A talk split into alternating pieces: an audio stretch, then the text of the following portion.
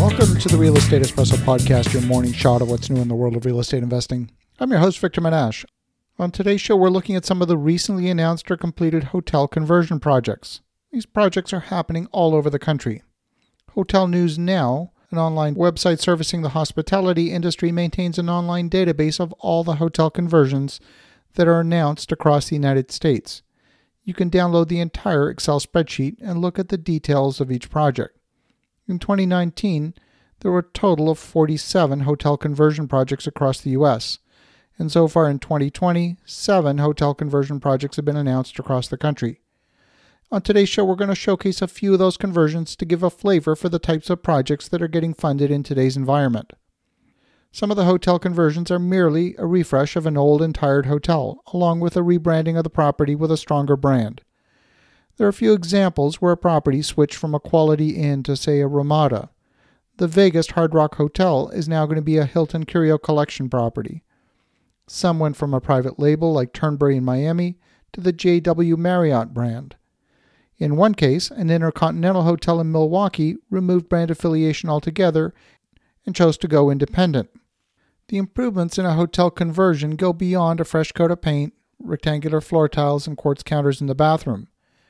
Today's traveler wants the best of both worlds. They appreciate the unique experience that comes from staying in a boutique hotel. It's far more memorable for a visitor to stay in a hotel with an Art Deco interior, Venetian chandeliers, and brass handrails on the stairs than telling their friends at home that they stayed at a nondescript Holiday Inn. Travelers also want the security of knowing that the property will adhere to international hotel standards for comfort and amenities. This is where the major hotel companies have been launching so many new brands. In particular, they've been launching brands that allow for boutique hotels to maintain the brand strength of the parent brand, whether it's Hilton or Hyatt or any of the major companies, while embracing the unique aspects of the property.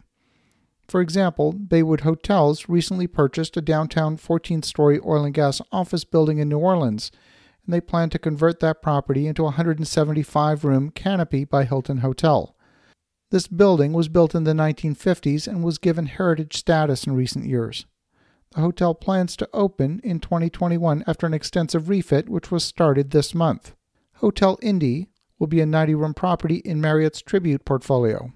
The historic 1969 office building is located a few blocks from City Center in Indianapolis. It's going to boast a restaurant on the first level, a rooftop bar, and rooftop lounge.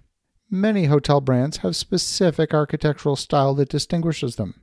The architecture is in fact part of the brand. For example, most Hampton Inns are built to a very exacting specification, and with a few rare exceptions, most of them look exactly the same, whether they're located next to a shopping mall, a freeway, or an amusement park.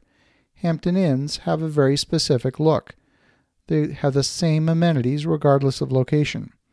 It's hard to start with an old bank or a post office and make that hotel conversion meet the specifications of a Hampton Inn. In fact, it would be silly to try. It would create confusion in the marketplace. The Hampton Inn brand would add very little value to a unique boutique property, so it's going to have to be branded differently. When you start with an existing building and you want to incorporate the history or the unique characteristics of the area into the building, it needs a distinguishing name that's in keeping with the character of the neighborhood. At the same time, travelers want to know that they can expect a fridge and coffee machine in the room. It will be a safe for their valuables, a place to charge their electronic devices, and the bed will be comfortable. They'll have high speed internet service for free with their hotel loyalty program membership.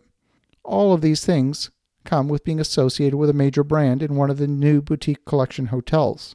While these boutique hotels make up a small percentage of the overall portfolio of hotels in the market, they are a growing trend a few things remain true in the world of hotels.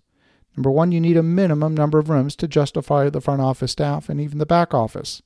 That minimum number, in my opinion, is at least 80 rooms, ideally something in the 120 room range. Anything less than that doesn't make any sense.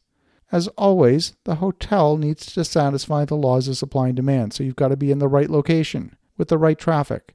Boutique hotels don't demand all the same architectural specifications that a brand like Sheraton might require, so the construction cost can be quite a bit lower in many cases. Those savings make for a more profitable hotel while maintaining the brand strength.